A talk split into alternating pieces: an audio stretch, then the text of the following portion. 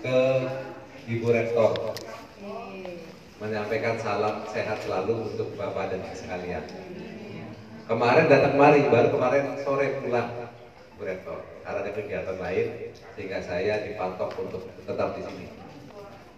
Dan saya biasanya di sini tidak hanya sehari dua hari, kadang-kadang bisa lima hari, pada enam hari. Jadi seolah-olah saya ini rumah kedua bagi saya. Ya. Pada kesempatan lain baru kita dan minggu depan jadwalnya juga sudah tersedia. Ya. Hanya minggu depan itu yang batal adalah kepala sekolah SMA SMK Kota Bogor. Ya, batal. Batal. Ya. Karena bertepatan dengan PPDB. Ya, tak kenapa tapi oleh KCD jangan meninggalkan sekolah. Masa semua kepala sekolah negeri bubar. Nah, PPDB sedang berlangsung. Gak apa-apa supaya jangan berdekatan juga, ya. Yang kebijakannya ke sini, kepala sekolahnya ikut-ikutan, kemarin kan nggak enak juga. Nanti saja lah, ya. Apa saja bisa. Kalau kepala sekolah kan bisa gampang atur sendiri. Kalau ibu dan bapak kan harus izin. Kalau kepala sekolah, informasinya pada ACD. Jadi minggu depan tidak jadi kemari, ya. Tapi kami tetap ke sini karena ada kegiatan yang lainnya. Jika kalau kepala sekolah di sini, kami tetap. Jadi hampir tiap minggu saya itu kemari, ya. Tapi nggak apa-apa kalau pagi jalan-jalan bangun jam subuh, malah jam 3, jam 4 sudah bangun, olahraga, muter 2-3 jam, muterin pulau yang ada di sana beberapa kali, ya. lumayan supaya sehat. Gimana tadi jalan-jalannya panas atau enggak? Seru, seru. Emang sejuk ya. Nah, ini adalah kawasan seluas 63 hektar yang dibangun untuk renova. Dari total sekitar 120 hektar. Ya. Kapan berada? Tentunya ini sejak 30 tahun yang lalu belinya, tidak sekaligus mencicil harganya mulai dari 2000, 3000, 5000 per meter persegi. Sekarang sudah di atas 60.000 per meter. Jadi kalau seandainya punya uang harusnya Bapak dan sekalian beli pada waktu 30-40 tahun yang lalu. Jangan beli sekarang. Ya. Oh dulu nggak punya uang, ya udah salah sendiri kalau nggak punya uang.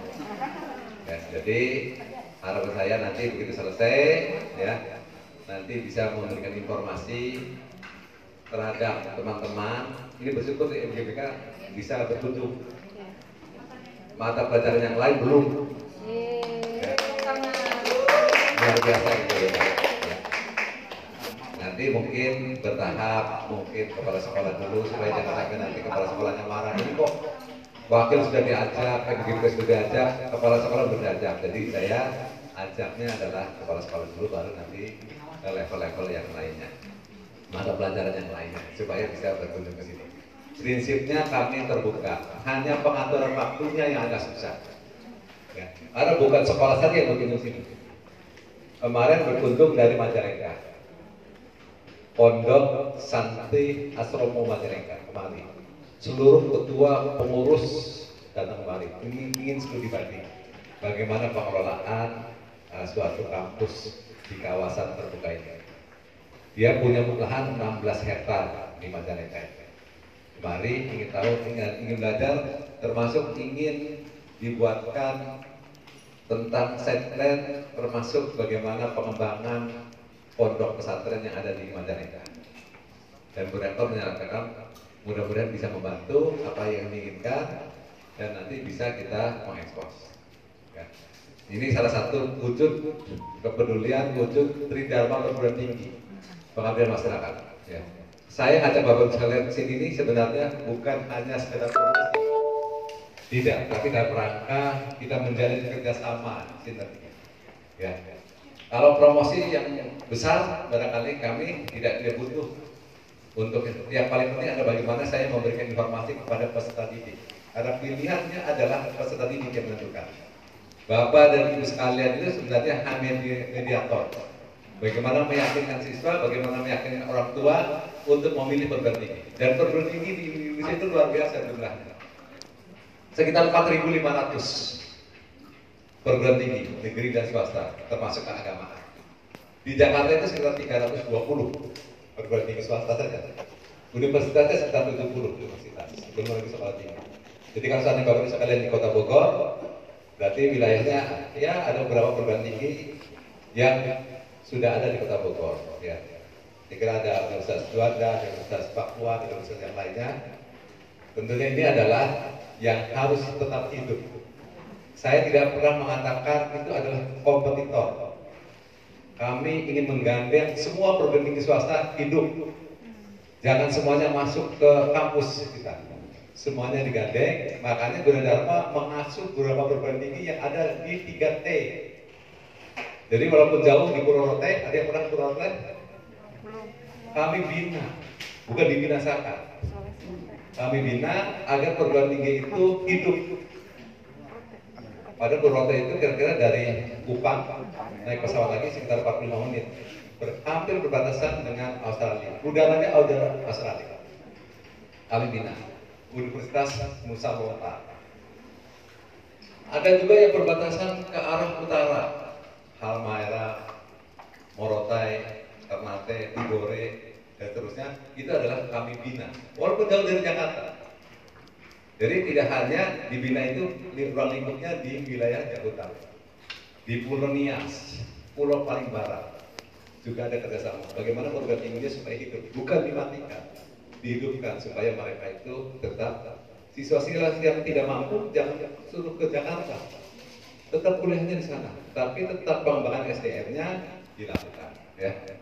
Kemudian juga kami juga kerjasama dengan di Kalimantan Barat, di Bengkayang, ada yang pernah ke Bengkayang? Ya. Jadi saya ini hampir tiap minggu kalau posting ke Bapak Indonesia mohon maaf karena hampir tiap minggu kami jarang ada di kampus. Sehingga keliling saja minggu depan saya harus ke Kalimantan Selatan. Ya, mudah-mudahan nanti ada ke Kalimantan Timur untuk ke Balikpapan, ke Samarinda dan seterusnya. Dalam rangka menjalin kerjasama dengan perguruan yang lain. Ini adalah informasi sekedarnya untuk Bapak sekalian. Nanti setelah saya kira-kira seperempat jam berarti. Mohon SMA dulu, MGBK pengurusnya dua orang dulu, karena ada taping supaya nanti SMA itu bisa selesai tapingnya sebelum azan duhur. Nanti makan, kemudian makan dulu lebih baik cara sholat dulu. Takutnya waktu sholat bukan makan, lebih baik makan, sholat, istirahat balik lagi ke sini. Ya. Nah, karena tappingnya itu sekitar satu jam, atau nanti sekitar 5-10 menit lagi. Nanti karena ajarnya sekitar 11 berapa? 11.51 ya, sekitar 10 menit lagi lah. Dua orang dulu, kalau sudah 15 menit nanti dua orang lagi tapping. Totalnya ada lima orang untuk SMA dan lima orang untuk SMK tappingnya yang akan disiarkan oleh Beauty TV. Ya. Kalau nanti guru BK yang lain ingin tampil, boleh. Tapi sekarang kan sudah mayoritas nggak pakai masker, berarti kan sudah sehat semuanya. Jadi nanti live di UGTV di studionya, ya. Boleh siapa pun tidak tidak harus negeri, siapa pun boleh. Ya. Mau dua orang boleh, mau lima orang boleh. Tapi harus ke studio, ya. Harus ke studio karena uh, dari pengelola UGTV gambarnya lebih bagus kalau seandainya datang ke studio, bukan lewat Zoom. Kalau seandainya ada yang berminat, kalau ada berminat nanti daftar. Kalau tidak ada yang berminat, saya paksa untuk datang. Ya, nah, ini kan ada ruang gitu ya untuk bapak sekalian kenapa tidak dimanfaatkan. Silakan swasta mau promosi, kepala sekolah yang mau promosi boleh di media ini. Pendaftaran SMA mulai dibuka tanggal sekian, biayanya sekian, apa kelebihannya boleh. Swasta boleh, negeri boleh, tidak apa-apa. Kalau negeri nggak bisa promosi nggak apa-apa. Bagaimana agar kualitas di sekolahnya berhasil dengan baik. Dengan bersama-sama Bapak dan sekalian, dengan mengucapkan Bismillahirrahmanirrahim, acara ini saya nyatakan dibuka. Baik, saya mulai dari ini ya. Latar belakangnya ini adalah kalau yang belum pernah ke Margonda, ini adalah kampus D latar belakangnya 19 lantai dibangun sendiri dan tidak punya utang yang paling penting itu ya. Kalau bangun utang kan apa jadi tidak punya utang ya. Kemarin itu saya tanya ke Bu Rektor punya utang di mana dalam nggak punya utang ya kalau punya utang untuk apa membangun? Saya ini negara juga begitu membangun dengan utang ya. nah ini adalah tagline-nya kemudian Gunadarma ini berdiri pada 81 tidak semanis yang nanti saya gambarkan. Luar biasa perjuangannya turun naiknya tidak ada. Oh Gunadarma besar. Iya. Lihatnya begitu. Tapi kami menjalankan sejak tahun 81 sampai sekarang itu luar biasa naik turunnya. Persoalannya pernah dicabut izinnya? Ya pernah dicabut izinnya. Akhirnya bagaimana? Timbul lagi. Nama Gunadarma itu sebenarnya bukan di tahun 81 Nama Gunadarma itu baru muncul di tahun 85 bukan 81 jadi kalau seandainya Gunadarma kalau lahir ya tahun 85 sampai sekarang. Tapi karena yayasannya sama maka kami menyebutnya berdiri tahun 81 81 itu Gunadarma hanya program B1 ya, itu pun bekas kecelakaan kenapa membuka itu B1 karena kami ini kebanyakan orang-orang UI ya mendirikan program D1 di prodi matematika UI. Lalu izinnya nggak dapat, ya, izinnya nggak dapat. Padahal sudah konsultasi dengan dekan, konsultasi dengan ketua jurusan, rektornya nggak dapat. Maka penerimaan siswanya sudah ada. Ini mau dikemanakan? Calon yang daftar sekitar 200-an. Ceritanya begitu. Sudah diumumkan, ya ini ada mahasiswa nih. Calon mahasiswa tapi wadahnya nggak ada. Dirikanlah yang namanya D1. Namanya Program Pendidikan Ilmu Komputer. Begitu. Bisa bayangkan, Agustus mau buka nggak punya lahan, nggak punya kelas, jangan ke laboratorium. Guna Dharma, ya seperti Guna Dharma saja lah. Guna Dharma berani-beraninya membuka berganti. Tidak ada uang satu rupiah saat itu. Sehingga sewa di taman kanak-kanak. Boleh percaya boleh tidak? Sewa di taman kanak-kanak dua lokal. Gak banyak banget. Ini lokalnya udah mewah ya. Hanya separuh dindingnya. Saya termasuk mengajar di sana, separuh. Dan itu pada saat itu jumlahnya 90. Dosennya tidak lebih daripada 20. Ya, menceritakan begitu. Nah, akhirnya bergulirlah di satu. Lalu berpikir oleh yayasan, kalau di satu satu tahun bubar, semacam bimbel. Di satu bubar. Wah ini tiap tahun saya capek juga cari mahasiswa. Maka ditingkatkan ini yang namanya ASKI, Akademi Sains dan Komputer Indonesia. D3 ya. Dosennya itu belum ada. Kalau ada pun satu dua. Belum ada yang namanya latar belakang yang komputer. PTN pun tidak ada yang membuka prodi komputer. Itu tahun 85, ITB 85, Gajah Mada juga sama. Guru 81 berani-beraninya mendirikan komputer Padahal dosennya belum ada. Kalau sekarang tidak terangkasi kan. Nah setelah itu ini pun pasang surut. Nah pasang surut pasti ditutup. Ya, bisa bayangkan ditutup. Bagaimana saya tidak tidak pusing juga nih, semuanya pusing, tutup. Tapi ada hikmahnya, begitu ditutup, muncullah ditingkatkan akademi menjadi sekolah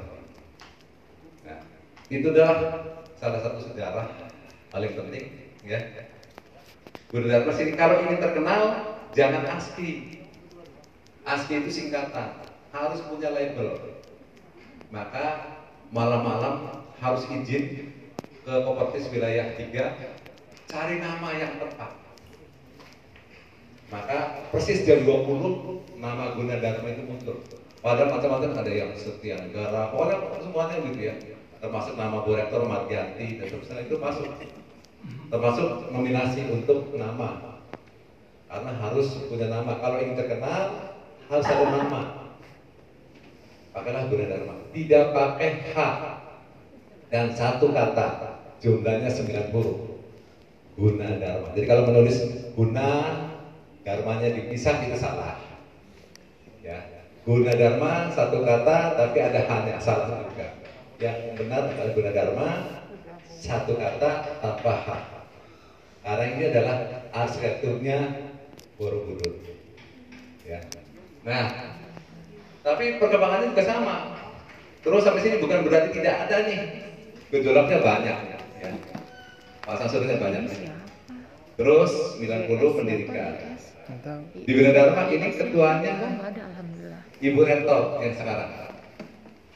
Ibu Margianti dulu belum profesor Ibu Margianti yang dirikan sini Bu Margianti juga ketuanya ya saya termasuk ketuanya wakil ketuanya juga jadi saya kalau dihitung bisa bayangkan tidak ada perguruan tinggi yang dari mulai sini wakil ketua sekarang wakil rektor sampai ke sini diangkat lagi jadi wakil rektor. Jadi belum pernah ganti saya. Ya. Belum pernah ganti sejak 96. Kalau di 2096 sampai dengan sekarang berapa?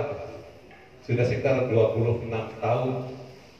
Jadi kalau ada yang kenal, ada yang belum gitu, ya. walaupun sudah lama, ada yang pensiun, masih kenal. Ya. Ini adalah karena sudah sampai dengan ini. Nah, mengapa digabung? Tadi karena pengelolaannya sama, plus uh, selain pengelolaannya sama, untuk pengembangan suatu tinggi perlu yang namanya universitas. Kalau sekolah tinggi itu cuma satu, ekonomi, satu bahasa asing, satu pertanian, satu sekolah tinggi teknik, teknik saja gitu ya. Nah itu kalau sastra sastra saja. Nah sehingga kalau ingin maju berubahlah jadi universitas.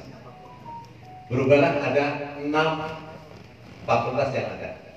Enam fakultas yang ada. Nah, ini adalah perkembangannya. Lanjut.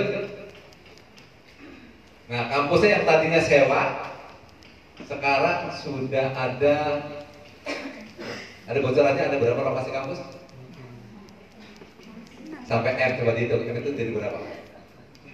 27. Oh 27. Oh hampir saja 26 kok 27. 13 ya. 13. 13 itu A sampai dengan M ya. 13. Ini M itu kebetulan mande. Ya. Jadi dipas-paskan aja mande. Ya. K itu nanti Karawaci gitu kan. Pas-pasan juga gitu. D itu kenapa D? Karena kampus Depok. Jadi kebetulan pas ya. Karena pertama kali tahun 84 itu tidak mengenal kampus Margonda, mengenalnya adalah kampus Depok. Ada pertama kali ada di Depok. Tadi ada Depok itu ada A, ada E, ada gitu gitu.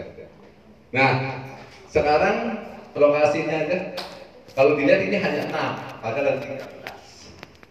Ternyata di Depok saja F itu ada F1 sampai dengan F8. Ya. Fakultas kedokteran itu ada di F8. Gedungnya ada sementara baru selesai 4 gedung dari 5 gedung yang direncanakan semuanya 9 lantai.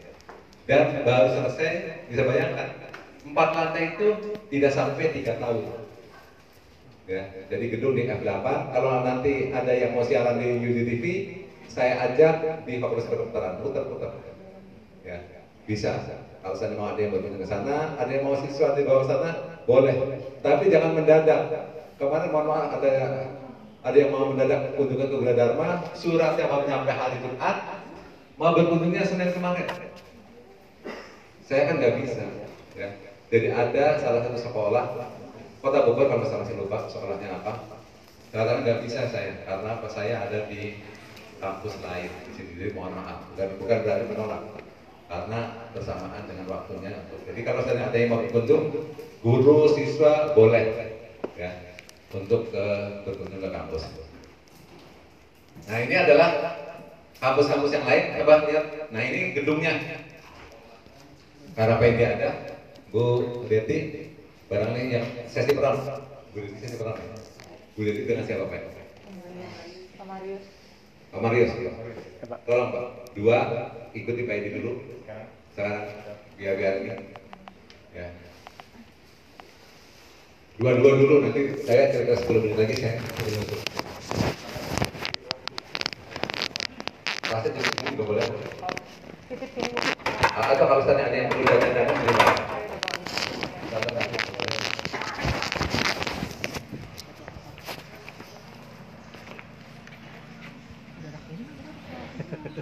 Saya juga belum baca ini. Briefingnya bentar dong. Kita ada yang ketiga. Yang ketiga. Langsung reaksi.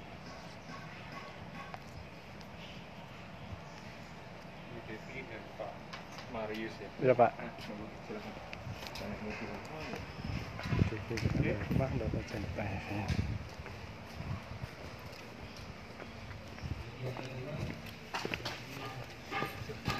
Bapak dengan Bapak siapa? Pak Saya Edi. Edi, Pak. Silakan, Pak. Di belakang boleh, Terima kasih Pak. Edi. Ya, di belakang Bapak aja. Ya, Pak. ya. Pak, kalau yang www.tvgunadharma.ac.id sama yang ugtv.go.id apa bedanya Pak? Atau Beda. sama saja? Beda website, Pak. Beda website. Iya.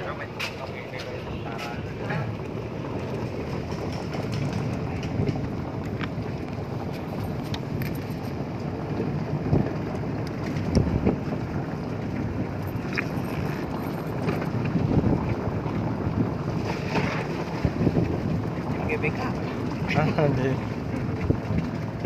Jadi udah sampai sini. Siapa? Sudah keliling. Sudah sampai sini udah. Udah. Terus dikembangkan. Iya keren nih. Ini dari 100 berapa? 120 hektar ya. 63 hektar. Eh, ya ba- eh, baru ter ininya terolahnya itu 63 hektar ya tadi. Masih ada tanah lagi yang lainnya kan yang belum. Keren. Sekarang jadi dingin tadi mah panas ya kita. Karena anginnya. Mungkin karena sebenarnya anginnya ya, anginnya sih dingin juga. Ini lucu ininya, glampingnya Iya, Bu. dibangunnya. Pak kalau mau pakai glamping ke siapa Pak ini izinnya Pak? Prof Didin, Pak. Prof Didin. tetap aja ke Prof Didi. Tapi katanya tadi bisanya ke apa? Eh, lembaga ya nggak Iya, nanti Prof Didin yang menyampaikan. Oh ya itu masjidnya bagus ya. Ya, kita typing dulu. Ini mau. Oh, testing dulu sini ya. Di sini ya. Keren keren. Silakan, Pak. Bu. Siap siap. Makasih ya Pak. Ya, ya.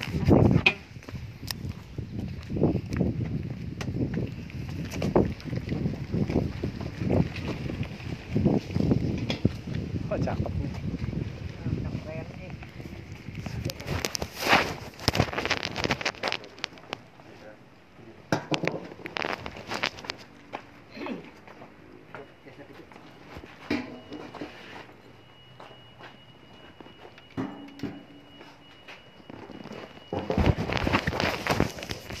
Mata terus.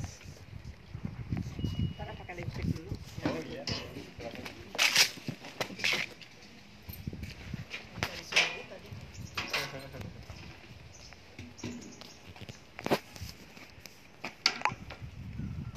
Marisa ada ada maskernya nggak, Pak? Bawa nggak, Pak? Bawa Pak. Oh ya, soalnya harus pakai. Oh iya. Pakai. Oh ya udah saya pakai masker ya tadi ya. Iya. Oh berarti masih pakai lipstick dong.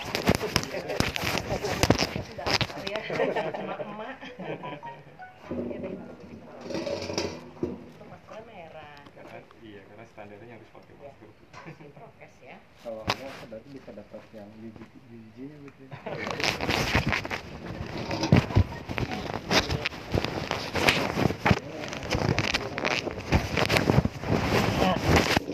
Dimasukkan dari bawah nih, Pak. Gitu. Ya.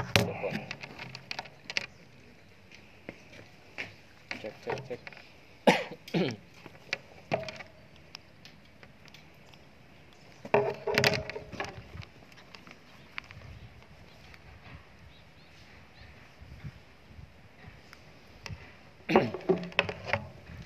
Ini yang ngelola jurusan komunikasi Pak, bukan? Bukan Pak, kita ada pengelolanya, tapi untuk pemanfaatannya semua prodi Pak. Hmm. Semua prodi harus ikut mengelola.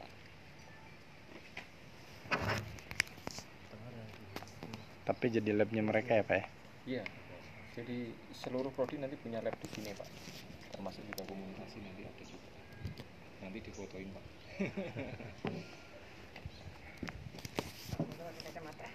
Biar agak sombong dikit Pak di sekolah. saya infokan bahwa saya sama Yuji.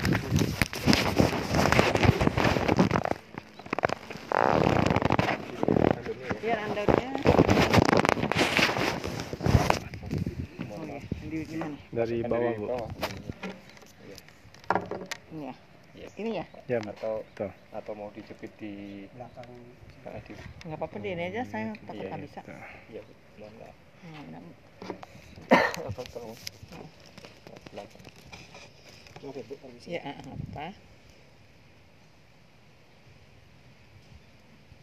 Mhm. bisa di kantong atau di Di kantong. Iya. Ini me- mejanya agak agak ke depan. Ya. Mejanya agak ke depan. Nah, biar agak agak eh, Pak Martin ingin agak, agak masuk gitu ya. Nyudut gitu. Gini. Ya.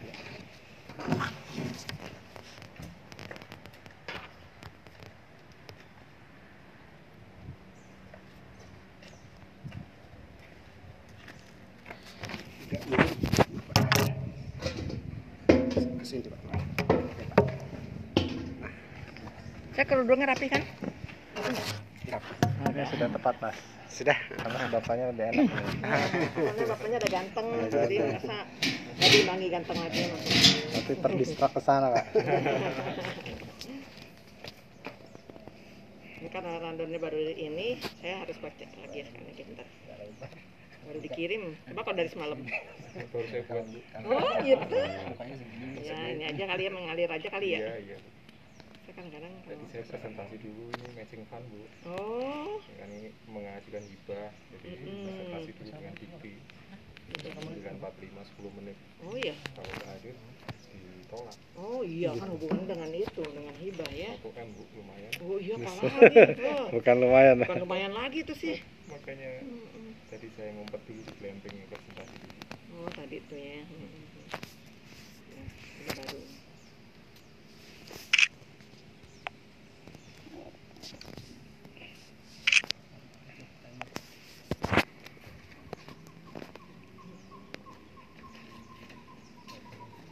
Membahas PT itu apa maksudnya? Mas? Itu dia tuh. Kalau di MGBK punya tayangan profil nggak? Tayangan profil kita Belum bikin belum buat. Belum buat. Jadi nggak usah. Iya, iya. Jadi kalau nggak nggak usah berarti nggak usah. Iya ya. Ya,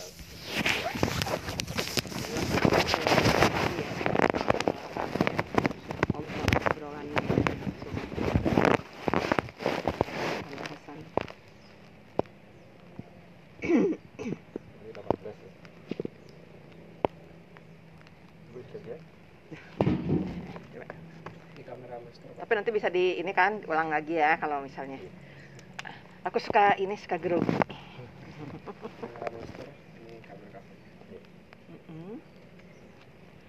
kita mulai sekarang Bapak Ibu 18 menit.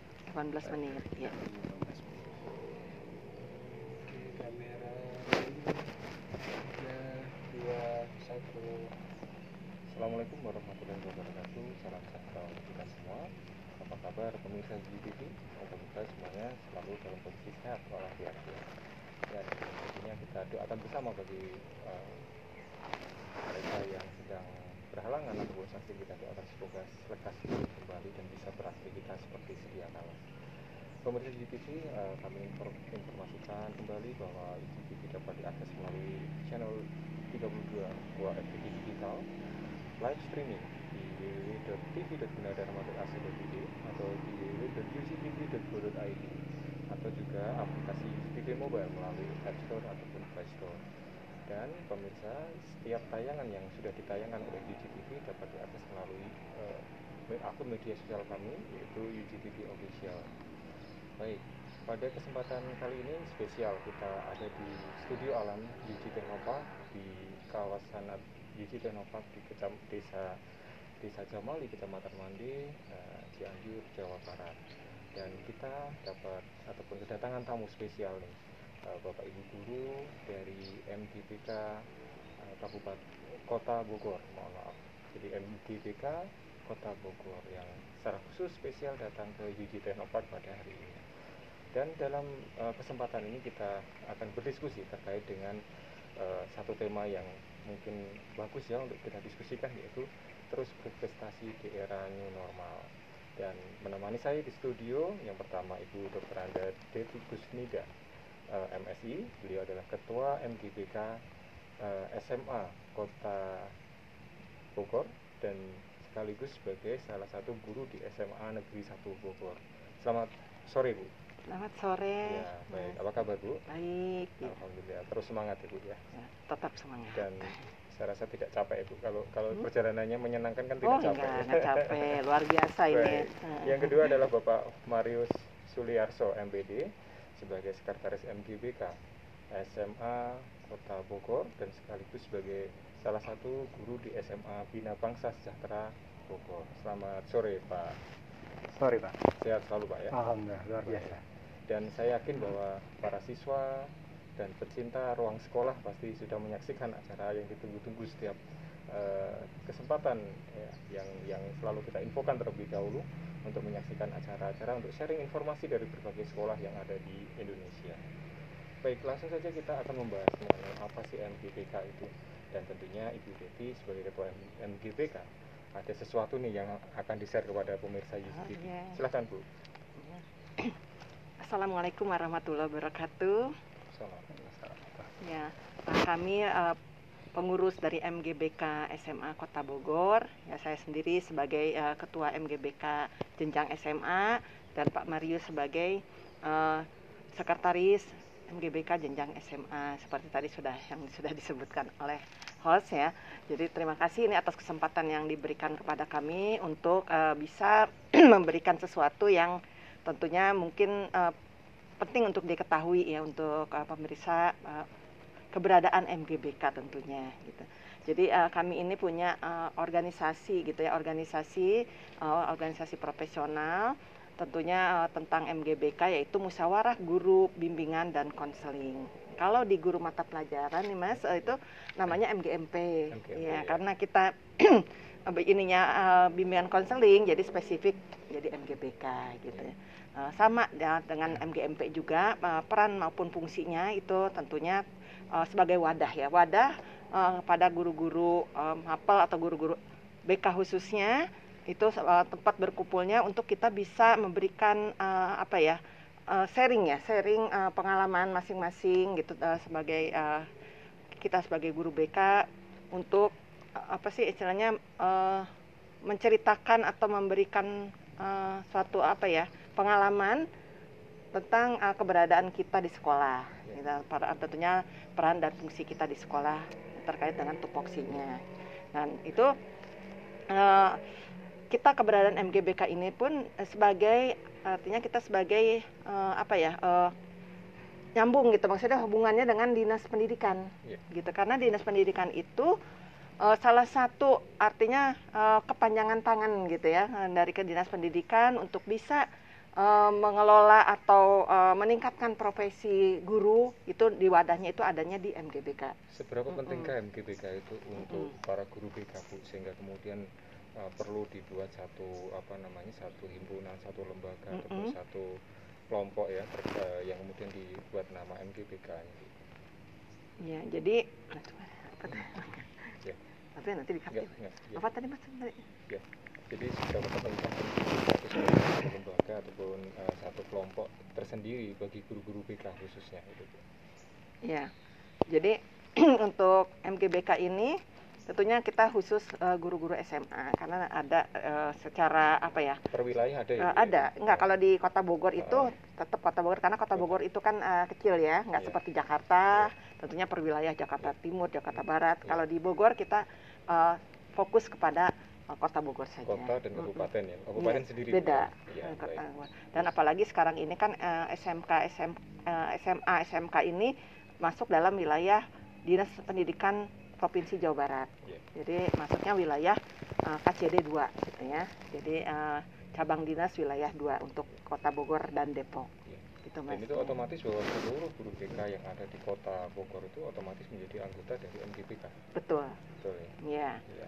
Jadi informasi-informasi apa pun yang memang diperuntukkan untuk siswa itu harus atau harus sampai kepada para guru BK tersebut gitu ya. Iya, Iya. betul.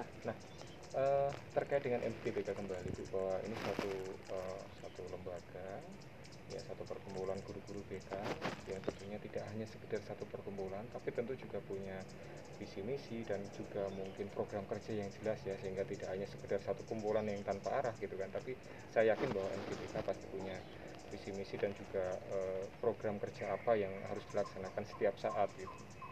Silakan. Betul. Ya jadi kita mempunyai visi dan misi itu eh, sejalan ya dengan Dinas Pendidikan eh, Provinsi Jawa Barat. Tentunya juga ya sejalan juga kalau dari pusatnya dari eh, Kementerian Pendidikan dan Kebudayaan. Tentunya itu dan lebih lagi memfokuskan itu untuk MGBK adalah visi misinya itu eh, kita berfokus kepada pengembangan potensi siswa untuk peserta didik. Jadi peran dan fungsi kita itu eh, seharusnya memang bertujuan untuk eh, berdampak kepada eh, siswa untuk bisa siswa itu mengembangkan diri dan potensi bakat maupun minatnya seperti itu. Secara umum program kerjanya apa nih Bu, kalau Ya. Ini? Secara umum program kerjanya apa Ya, oke. Jadi untuk eh, program kerjanya kita tentunya fokus eh, kepada eh, pengembangan eh, profesi ya, pengembangan profesi guru BK di antaranya.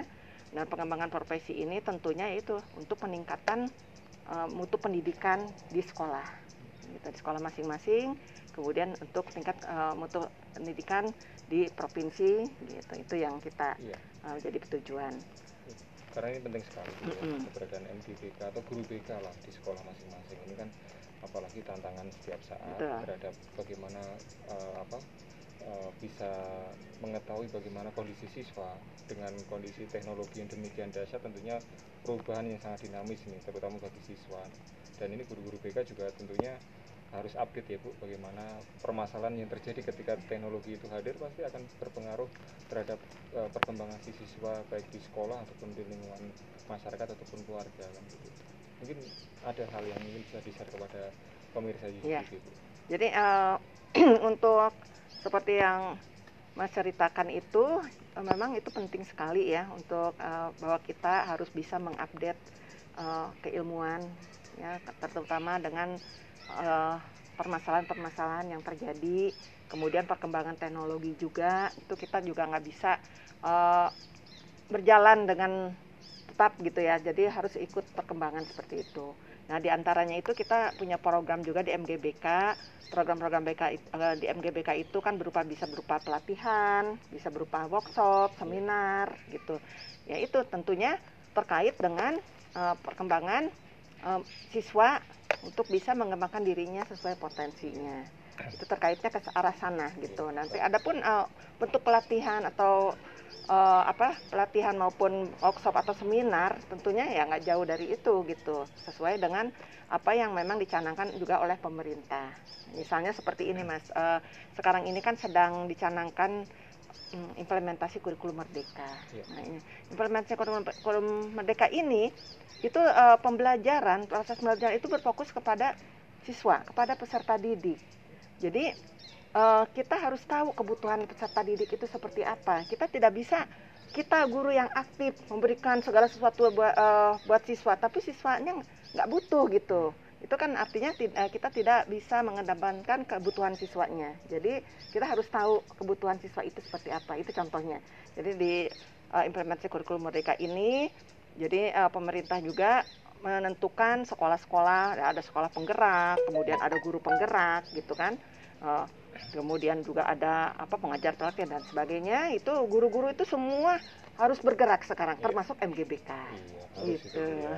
Jadi jangan sampai tertinggal dengan betul sendiri jangan gitu sampai ya. tertinggal dengan eh, situasi dan kondisi Iya. yang memang sedang berkembang Iya, baik. Eh, Kita itu, beralih ke. Pak Marius nih, Pak Marius.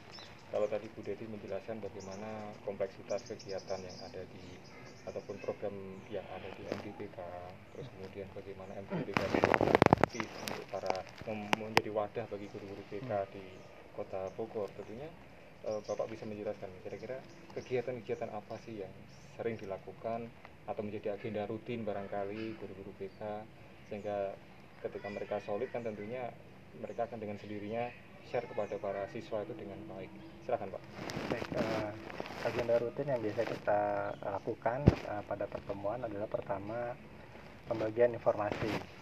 Eh, banyak informasi yang bisa kita sampaikan, misalnya dari Bu sendiri adalah instruktur nasional, informasi-informasi tentang kebekaan terbaru. Kadang beliau yang mengimplementa- eh, menyampaikan kepada kami bahwa ini ada ada hal yang baru, termasuk ilmu-ilmu baru yang disampaikan kepada eh, seluruh anggota MGBK. Nah, dan termasuk informasi-informasi yang kita butuhkan eh, terutama terkait tentang eh, pilihan karir siswa. Jadi informasi-informasi perguruan tinggi yang kita juga butuh eh, detailnya, nah itu bisa kita sampaikan kepada siswa bahwa ini jurusan ini adanya di universitas ini, detailing itulah yang siswa dapat informasinya dari kami, gitu kan. Kadang siswa tidak semua siswa yang eh, sadar teknologi dia mencari atau browsing. Kadang dia butuh eh, validitasnya dari guru BK Iya. untuk Pak kalau ini gimana gitu. Nah, ini kamilah yang butuh informasi juga untuk Iya.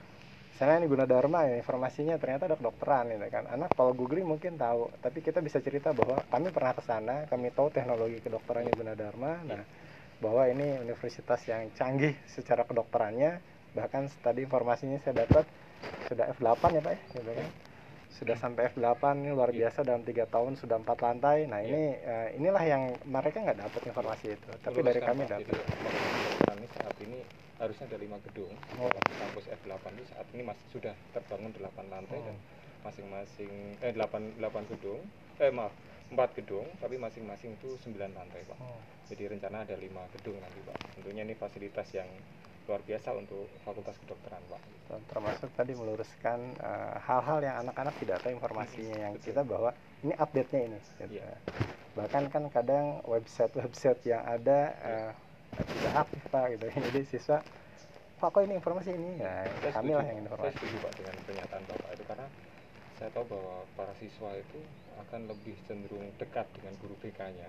Apalagi eh, segala permasalahan lah itu biasanya kalau sama guru itu lebih dekat dibandingkan orang tuanya. Iya. gitu. Iya, Sehingga kita termasuk memilih ka- eh, saya mau studi di mana biasanya ditanya adalah guru BK. iya betul Nah, itu itulah yang tadi saya eh, sampaikan bahwa kompleksitas dari permasalahan-permasalahan siswa yang saat ini terjadi termasuk juga bagaimana mereka menggunakan teknologi itu kan pasti harus guru BK ini harus siap dengan segala kondisi yang Iya, Pak. dihadapi siswa saat ini kan gitu Pak. setuju pak Nah, tadi Bapak sedikit menyampaikan tadi kan bahwa mungkin kegiatan-kegiatan rutin apa nih Pak yang mungkin eh, pemirsa barangkali ada orang tua yang menonton siaran ini Hmm. tahu nih bahwa BK itu ada kegiatan rutin ini. Jadi tidak hanya eh, apa namanya menjadi satu internal saja, Hmm. tapi BK terus berkoordinasi dengan seluruh anggota MGBK baik di kota, kabupaten ataupun mungkin pusat ya sehingga informasi-informasi kebijakan-kebijakan pemerintah itu akan update dan bisa secara langsung disampaikan kepada siswa. Eh, tadi Pak, ketika dalam pertemuan ada agenda-agenda, kalau tadi terbaru dari pemerintah Hmm. atau dari KCD dalam hal ini karena karena kami di bawah eh, wilayah 2 ya KCD. Nah, informasi itu kita sampaikan juga eh, ke guru-guru, guru-guru BK dan guru-guru BK juga mengimplementasikan ke eh, sekolah-sekolahnya. Dan kalaupun program tetapnya biasanya mulai dari eh, asesmen karena kalau kurikulum eh, Merdeka sekarang ngomongin asesmen sebetulnya guru BK sudah bicara asesmen dari jauh gitu kan. melakukan. sudah melakukan itu jauh-jauh bahwa gaya belajar siswa itu beda dan unik kami sudah coba mentreatment siswa pun tidak bisa general bahwa siswa itu unik gitu kan. Nah inilah yang kami belajar eh, berkumpul dan berbagi sharing dengan eh, teman-teman eh, di MGBK itu. Satu. Terus teknik konseling nih ada kon- konseling terbaru kita pelajari. Ada teman-teman yang di trainingkan gitu ya. Setelah pulang training dia harus berbagi. Atau saya di P4TK belajar nah, Bu Deti langsung Pak Maris ini tugas. Saya harus berbagi juga. Iya. Bahkan saya punya ilmu misalnya oh ini pembelajaran terbaru di masa pandemi pakai teknologi apa nih nah, ya udah itu kan saya ceritakan bahwa ini teknologi ini bisa digunakan oleh guru BK terkait teknologi jadi jangan sampai guru BK nggak update Nah, konselingnya kan nggak harus tatap muka Ya. bisa pakai teknologi yang ada Bu, eh, beralih ke Bu Deti ini. Bu Deti, apa nih dukungan dari MGBK terhadap karir para guru BK? Ya. Dukungan nyata yang pasti. Iya. Jadi eh, untuk pengembangan kompetensi atau peningkatan kompetensi guru BK ya, itu kan itu eh, terkait dengan peningkatan karir juga gitu ya. Jadi eh, kita itu berusaha untuk bisa eh, meng- apa ya, menginformasikan kepada guru-guru BK sekota Bogor jika memang eh, ada eh, kesempatan untuk bisa ikut-ikut eh, pelatihan gitu, ikut seminar atau workshop itu di antaranya eh, untuk dukungan karir. Dan juga eh, eh, perlu diketahui juga nih eh, Mas bahwa anggo- keanggotaan guru BK di Kota Bogor memang nggak banyak seperti mungkin di kota-kota lain. Itu juga perlu juga diketahui. Kita eh, kumpulan guru BK dari sekolah SMA negeri dan swasta. Di Bogor itu kan SMA negerinya cuma 10 terus eh, SMA swastanya nggak terlalu banyak juga ya. Kurang lebih ada sekitar eh, 50-an ya gitu. Nah itu jadi eh, ya agak ini juga agak mudah gitu untuk bisa meng, apa ya mengkoordinirnya ketika nanti kalau misalnya ada eh, info-info eh, untuk peningkatan karir gitu. Artinya kalau peningkatan karir itu tentunya juga sejalan dengan eh, kebijakan dari pemerintah. Ya, baik Bu Deti, Pak Marianus ini luar biasa ya tentunya eh, MGBK sebagai satu wadah bagi guru BK untuk Ya. pengembangan diri guru juga diperhatikan Hmm. terutama untuk siswa memfasilitasi informasi bagi siswa dan siswa juga tentu ke orang tua jadi terima kasih lah ke orang tua bahwa keberadaan guru BK ini sangat penting Ya. terutama dalam eh, pemetaan ataupun perencanaan studi lanjut yang pasti seperti itu Baik, pemirsa UTV, kita akan berdiskusi lebih lanjut terkait dengan bagaimana perencanaan MGBK sendiri ke depan. Tentunya pengembangan organisasi ini penting sekali.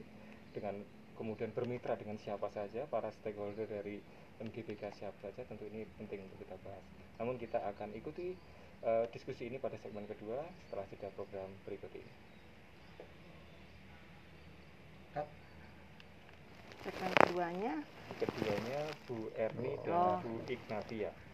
apa bisa diulang nggak sih? Saya kan Jangan potong. Nanti yang, yang agak berhenti tadi nanti kita potong. Iya, kalau soalnya kan spontan ya, jadi saya tuh nggak runtut. Ah, harusnya kan saya harus ah, menceritakan profil dulu ya, profil MGBK Kota Bogor gitu, yang terdiri dari 70, itulah 70 guru BK. Saya lupa tuh Mbak, itu tadi. 70, Bu. Udah ada terencana itu 70 guru BK yang terdapat dalam SIN PKB Nah, gitu. Kalau misalnya ada, Bu, ada Iya. ada minta difotoin aja. Tadi Pak. Ah. Pak. boleh deh pak Iya, nanti dikirim Ah. ke saya boleh.